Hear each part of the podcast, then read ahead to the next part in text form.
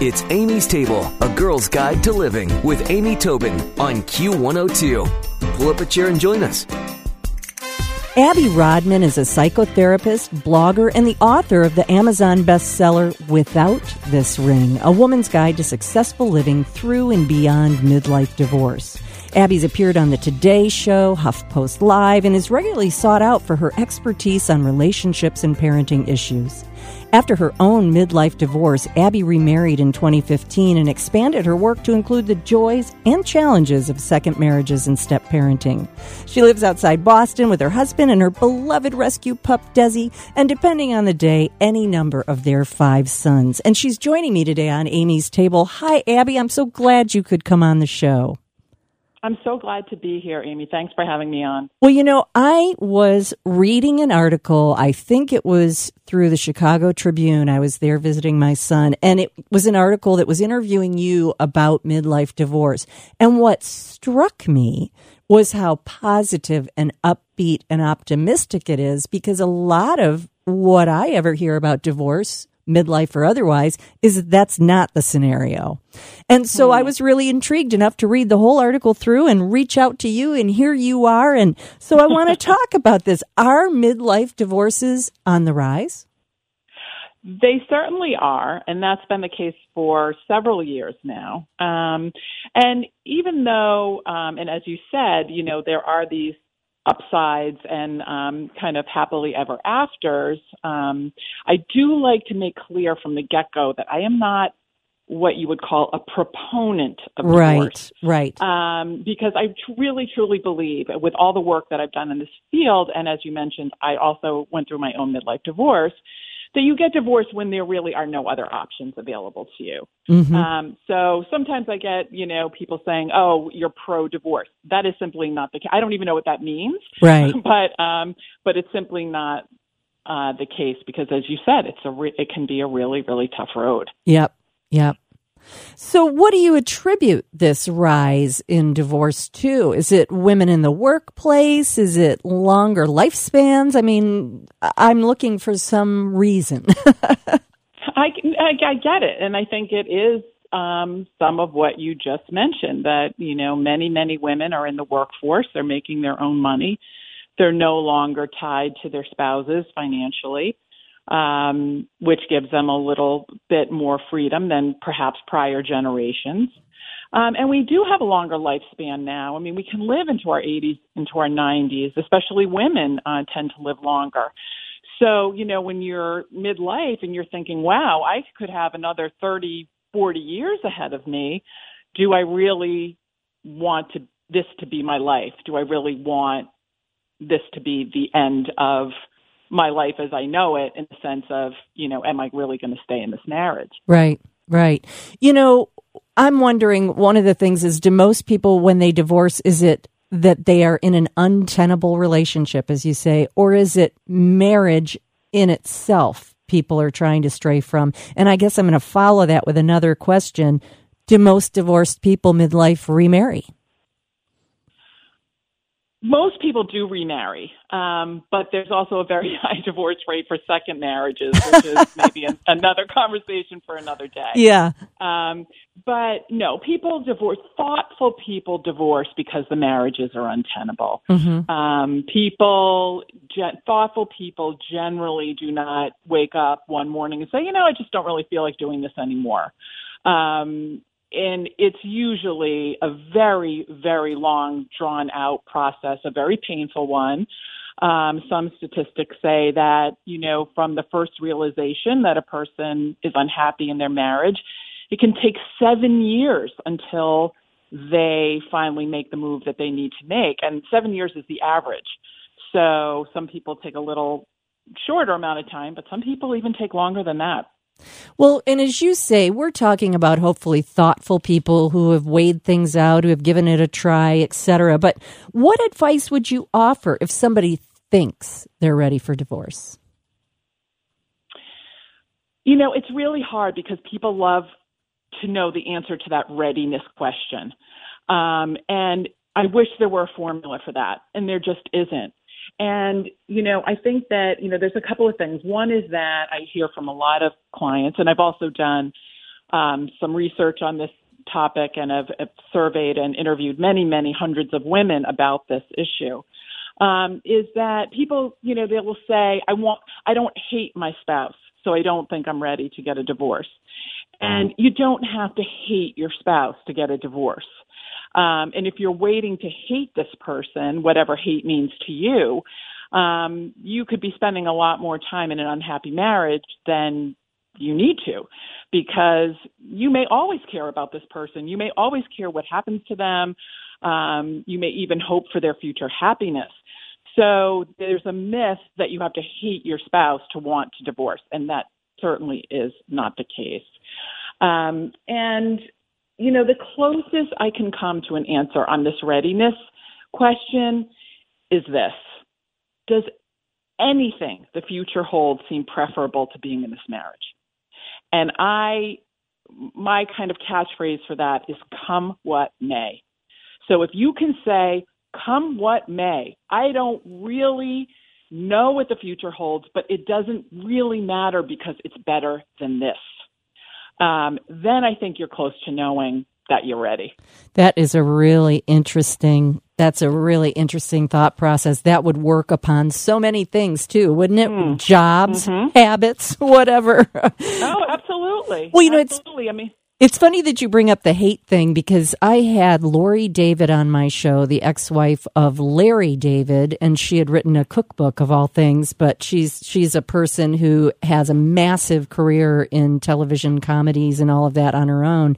But after their divorce, Larry still had dinner with her and the family once a week. So mm-hmm. I don't think there was hate there. It just wasn't the marriage that they wanted. So that's a really interesting thing. And I think that's sort of, I wish I had saved the article in front of me that I read uh, that was interviewing you, but that's sort of what I took away is that so sometimes you can have this relationship with your ex, whether that be your wife or husband, that is can get to a positive place that you know you still can have them over for dinner because he or she likes your cooking or you know whatever it mm-hmm, is. Mm-hmm. and i think i mean obviously that's the optimal outcome right is that um, probably the rare one though i i wouldn't say it's typical um, but certainly people can end up in a place um, where they do have a civil relationship, where they do have some semblance of a friendship, unfortunately, you know, for a lot of people, there are a lot of hurt feelings and a lot of pain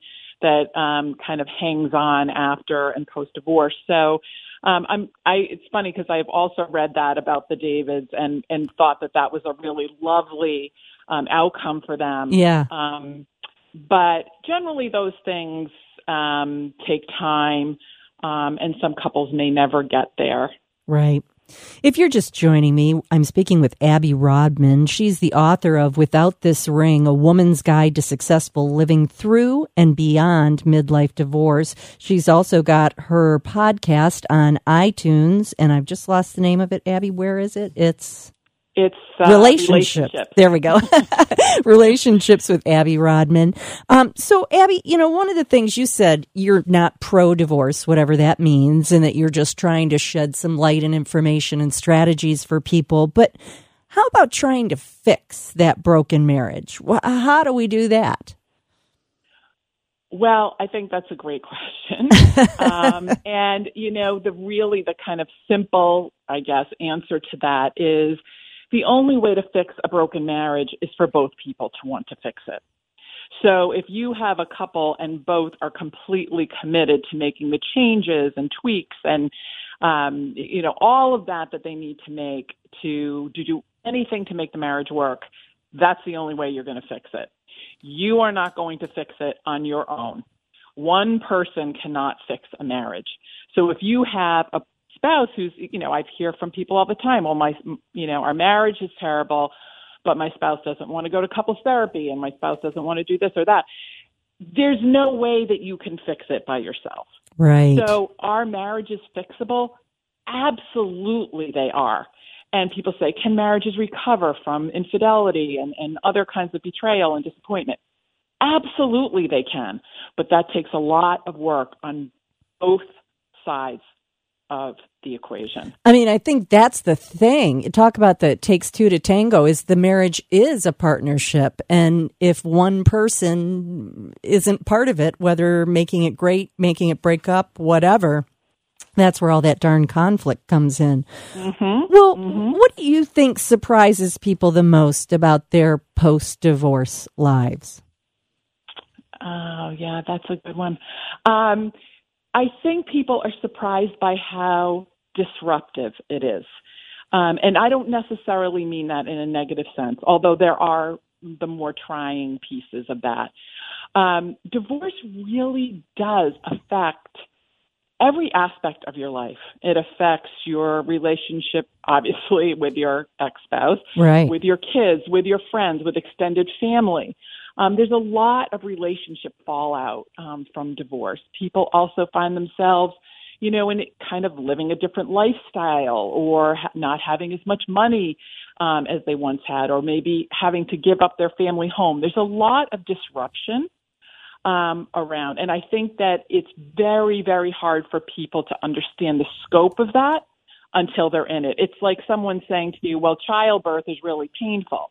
Right. Well, until you do it, you don't really know what that's going to be like, right? So, I mean, you can hear people, people can tell you. Yeah. But until you're really in the post divorce life, then you realize, wow, this has been very disruptive.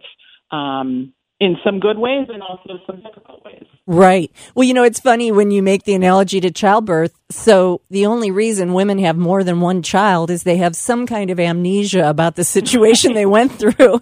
And I'm wondering, you know, do you get a little Absolutely. bit of divorce amnesia once you're through it that you're like, whew, that's behind me and, you know. well, certainly people remarry, so I think it's Yeah. probably I think it's probably exactly what you're saying. They kind of forget. Yeah. Oh, that's funny. Well, I suppose the other thing that happens is whether your marriage was untenable because of your spouse or you or a combination of both, which no matter how much we don't want to hear it is probably the real truth. Um, I wonder how much baggage is brought along if people are just going to have repeat performances. Is that what you discover unless people find what their part of the equation was and address it?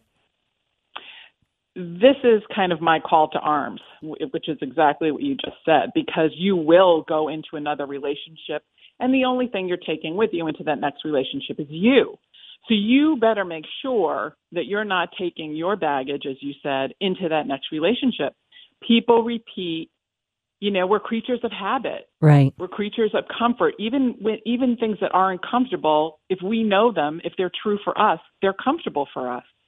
Um, so we really have to do, I really encourage people while they're going through divorce and especially post divorce to do work on themselves, to try to look at what did I bring to the table here? What are the things I could have done differently? If you can't do that, then you're just walking blindly into hopefully not, but perhaps a similar scenario. Right, destined to repeat those failures.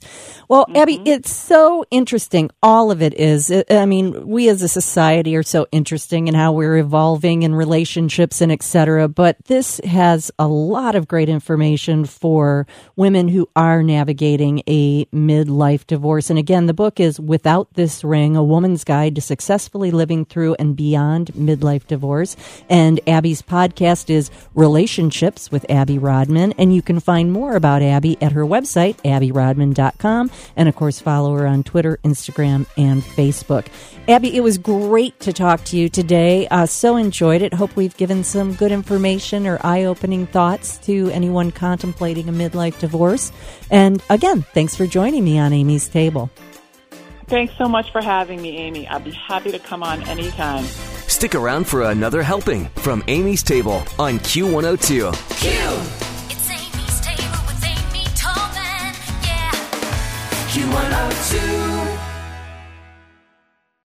Hi, it's Kristen. Did you know that not doing things is easier than doing them? There's a lot of things to do, especially this time of year. But when you don't do things, there's more time to do things. Does that make sense? What I mean is, when you use Shipt to get everything from gifts to groceries delivered same day, you have more time for the things you want to do.